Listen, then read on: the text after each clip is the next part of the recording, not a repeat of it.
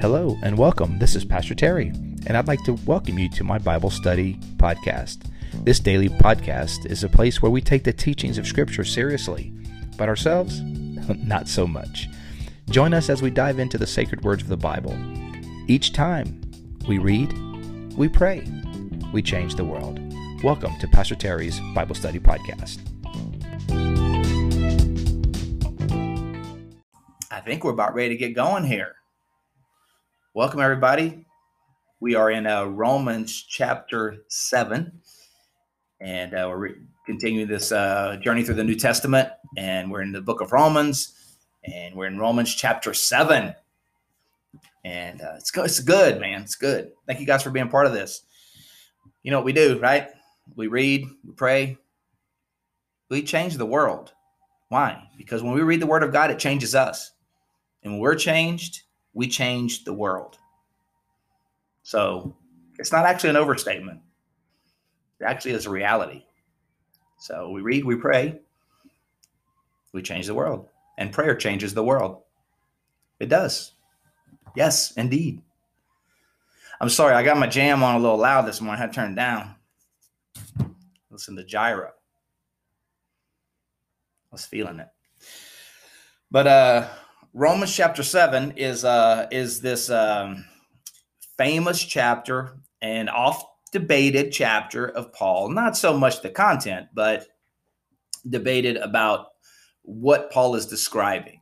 Is Paul describing, particularly the latter part of chapter seven, is Paul describing his life before being a Christian or his life as a Christian?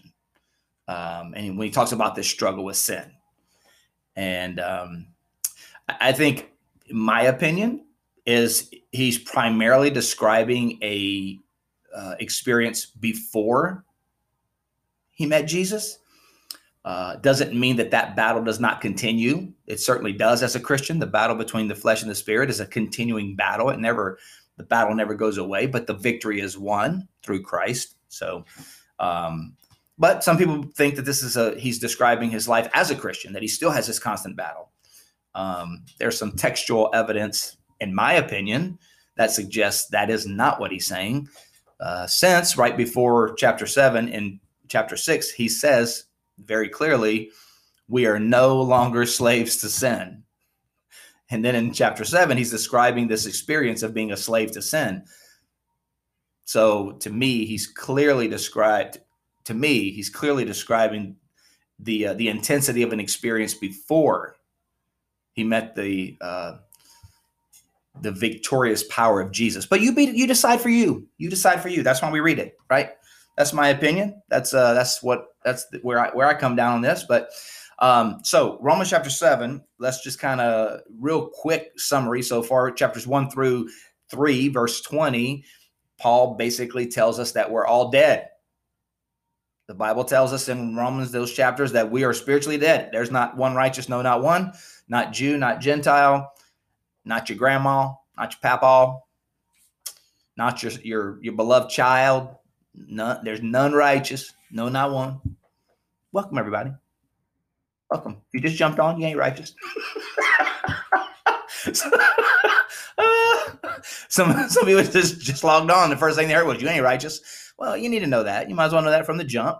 You know, no no no no use. You know, uh, you know, just pandering to you here. You might as well just know you know you're not. so, uh, so welcome, welcome, welcome to the daily podcast. welcome to morning prayer. So that's one uh, three three twenty, and then in chapter three, uh, start, starting at the latter part chapter three, chapter three, verse twenty one through verse chapter five. So chapter 3 21 through chapter 5 is about the the awesomeness of being raised with christ we're raised so we were dead, but we've been resurrected through Jesus, chapters 3, 21 through 5. And then in beginning at chapter 6, which we read yesterday, until chapter 8, which we'll read tomorrow, including chapter 7, uh, is about um, we're walking in new life. What does that mean to walk in new life? So that's what we're doing. Let's do it, man. Let's read it. Welcome. So glad you guys are on, ready to dive into the word.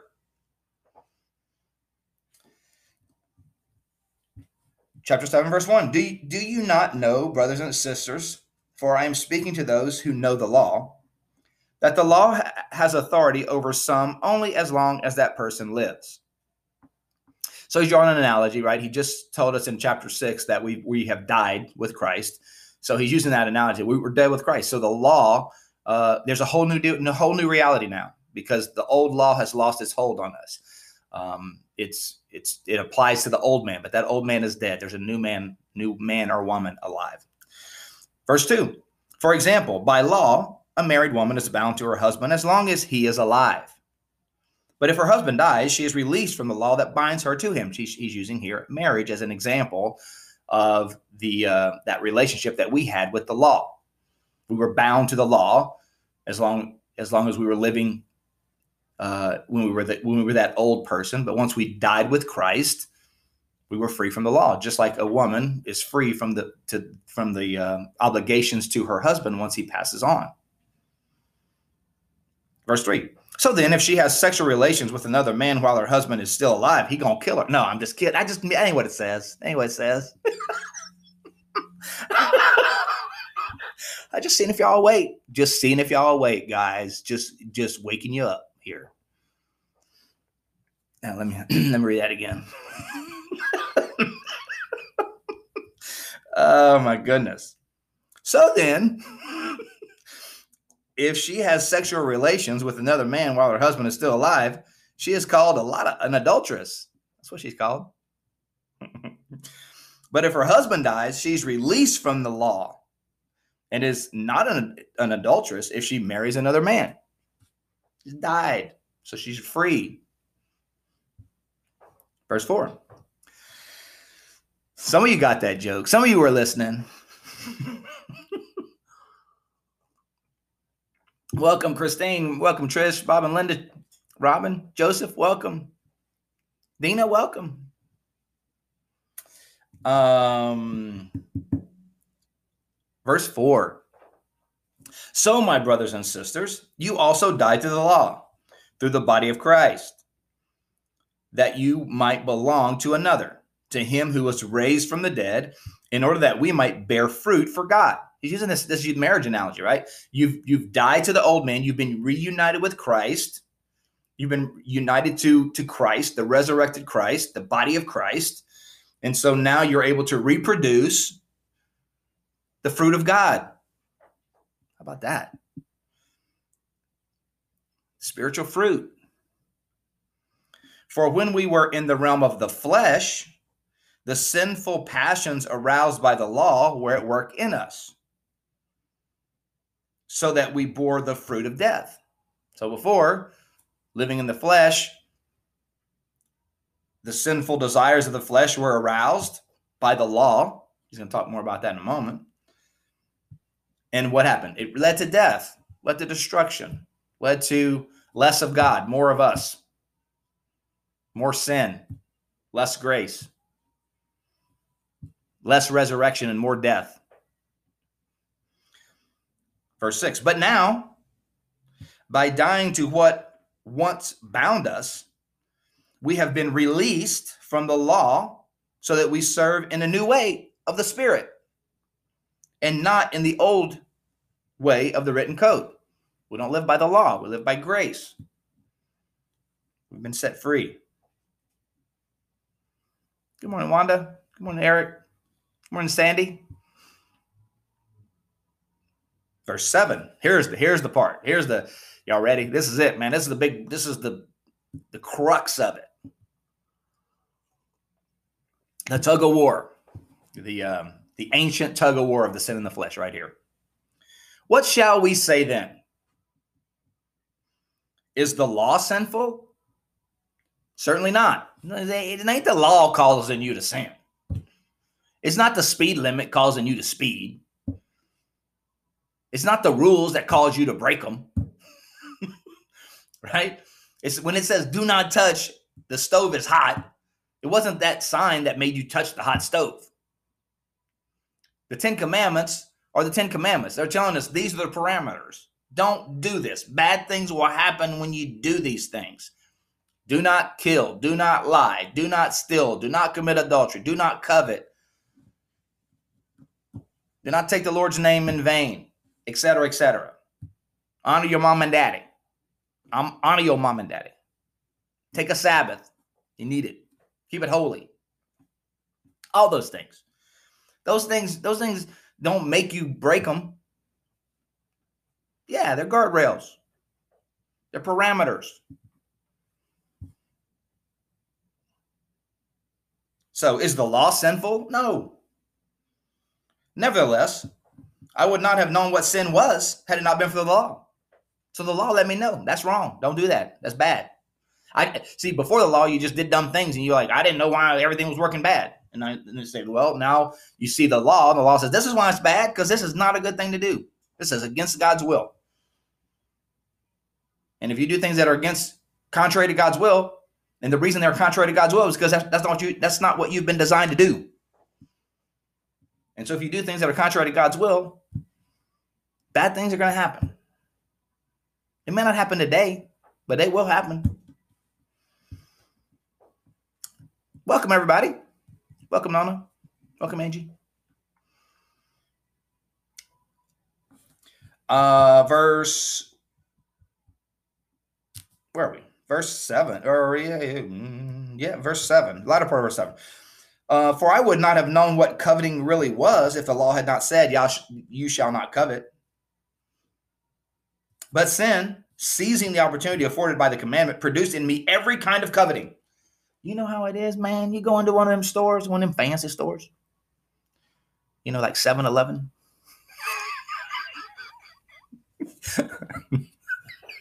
no, you go, you go, you go. okay, you go into one of them fancy stores and says, "Don't touch. You touch it, you buy it." How many of y'all? How many y'all? You know you want it. You touch it. You touch it. You buy it. What do you want to do? What do you want to do so bad? Mm, I'm gonna touch everything in the store. I'm gonna touch everything. Touch, touch, touch, touch, touch, touch, touch, touch, touch, touch, touch. Right? You know.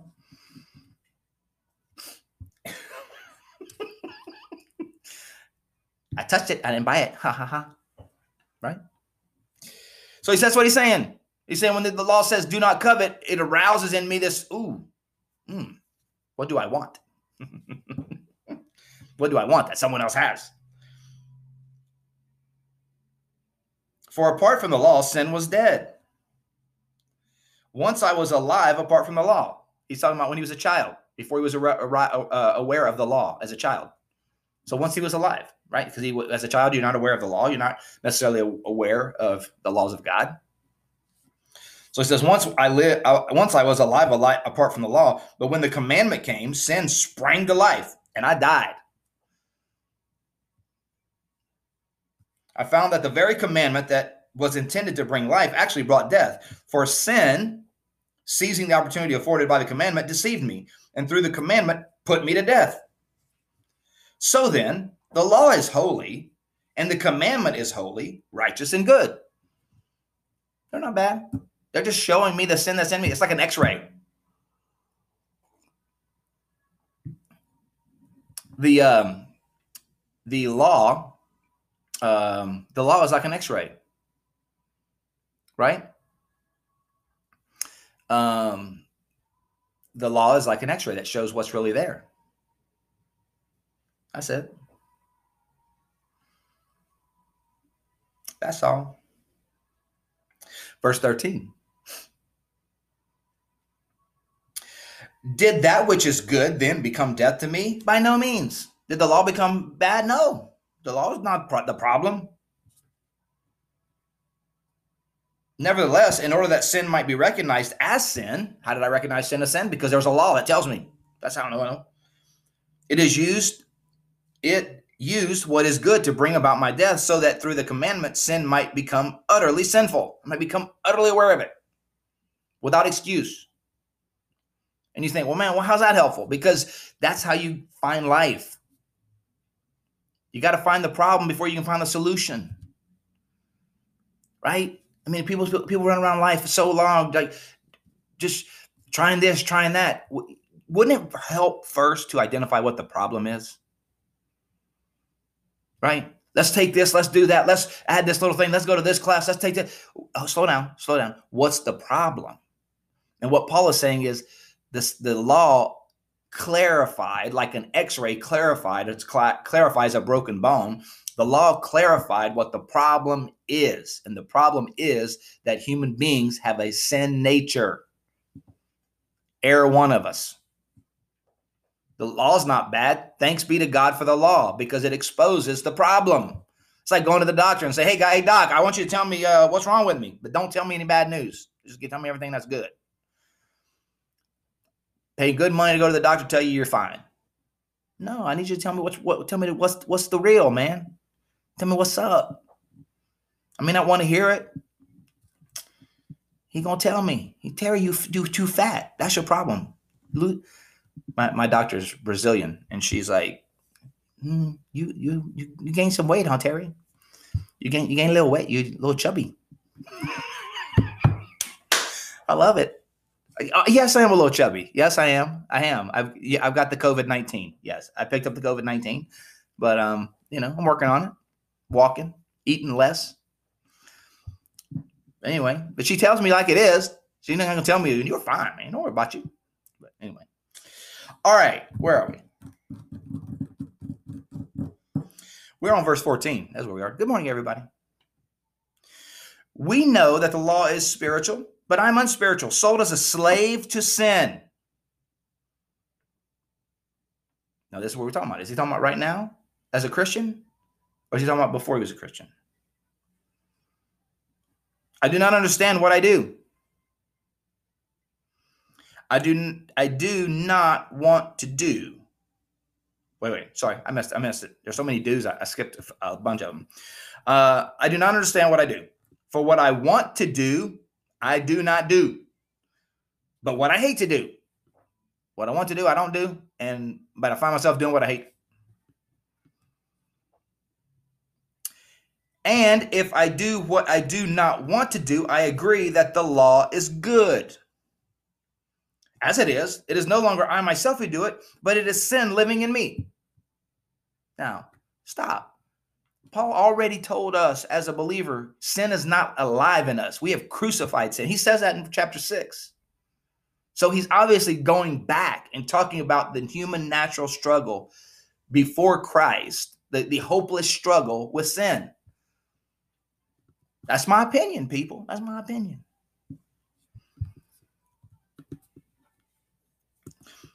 Verse 17, as it is, it is no longer I myself who do it, but it is sin living in me. For I know the good itself does not dwell in me, that is, in my sinful nature.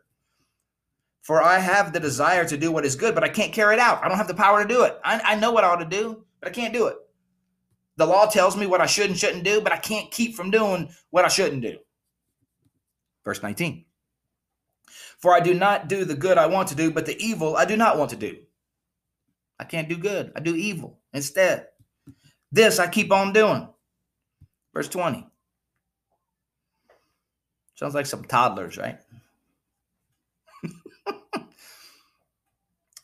now, if I do what I do not want to do, it is no longer I who do it, but it is sin living in me that does it. So I find this law at work.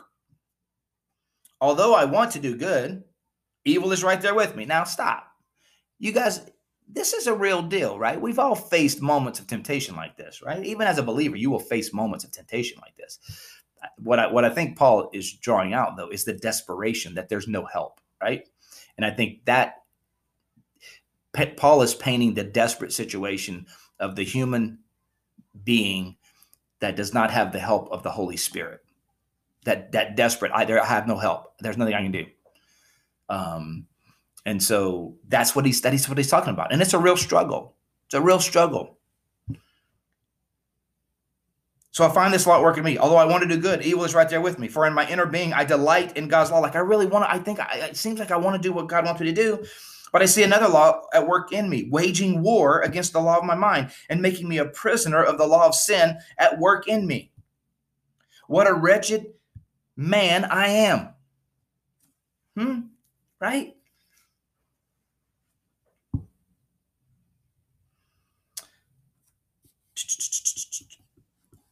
Uh, but, but where am I? Who, now watch, this is important. Who will rescue me from this body that is subject to death? right?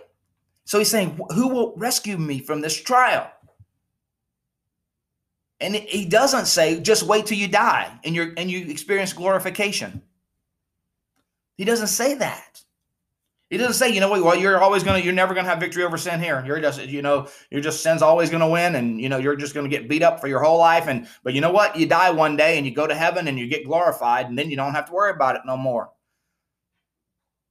He doesn't say that. Watch what he says. Who who will save me from this? Who who will rescue me, rescue this body that is subject to death? Verse 25, highlight it, underline it. This is what this whole movement in, in, in the sermon is going to in chapter 7. Verse 25 Thanks be to God. There's a solution who delivers me through Jesus Christ our Lord. That's why, among other reasons, I believe he's talking about his life before Jesus. He discovered Jesus. Verse chapter 3, verse 21. But now a righteousness from God has been revealed that is apart from the law, that is by faith in Jesus. I can have victory. I can actually have victory in this life. I don't have to continually be defeated. So then, I myself in my mind am a slave to God's law, but in my sinful nature, a slave to the law of the sin. That's what he's saying. Thanks be to God who delivers me. Well, tomorrow in chapter 8, we're going to read even more about that life in the spirit. Man, I want you to know yeah, does, a, does the battle rage on? Of course, the battle will rage on until you die. But the truth is, you can have victory through the Holy Spirit. Do you have to sin? No. No. That's the good news of the infilling of the Holy Spirit is that you do not have to sin. You are not a slave to sin. Somebody says, well, I'm going to sin every day. Well, you don't have to you know, you may have sins of of of of omission or sins that you you're not aware of, involuntary sins. Yeah, you may have something like that, but willful transgressions against the known law of God. No, you do not have to do that. You have the power through the Holy Spirit to resist temptation and to follow and please the Lord. You do. All right. Well, we read. Now we pray. Thank you guys for being here. Let's pray. Lord, thank you so much for your word. Thank you for the victory that comes to us through Jesus and the power of the Holy Spirit that came to the church on the day of Pentecost that infills us and enlivens us and purifies us and gives us victory. Lord, I pray that we would live in that victory, Lord, that we would not see ourselves as victims, but we would see ourselves as conquerors. That we would not see ourselves as slaves to sin, but slaves to righteousness. God, we recognize that we are frail in so many ways. That we are, we need you daily, moment by moment. We need you. Lord, we recognize that we all fall short of the glory of God, that we all sin. There's none of us that are righteous. But we also equally recognize that you've given us what we need to live a life of victory and joy that is good for us and glorifies you and is good for our communities. So, Lord, help us to walk in step with that. Lord, I pray for my friends today. Lord, may you be with them in a special way, no matter what they're facing today, whether they're at home or at work or at school or with the kids at a year in school, year in program, whatever it is. Lord, may your grace and peace be with them. Lord, help us to be witnesses of this good news to people who, you know, maybe feel defeated and beat up by life. Help us to offer them this glorious news, this glorious news that says, Thanks be to God who delivers us through Jesus Christ our Lord. Lord, thank you for my friends. May you bless each and every one of them, for friends and family members who are struggling, for those who are sick, for those who need a special touch of grace and healing. Lord, we pray that on their behalf. Lord, that you would move and intervene in great and mighty ways, that your name might receive glory and honor. We pray it all in Jesus' name. Amen. Amen. Well, thank you guys. Thank you guys for being here today. Thank you for being on this uh, podcast. Thank you for being daily prayer. Thank you for sharing it, subscribing to it, rating it. Really appreciate that. Thank you guys. Have a fantastic day. We'll see you next time. God bless.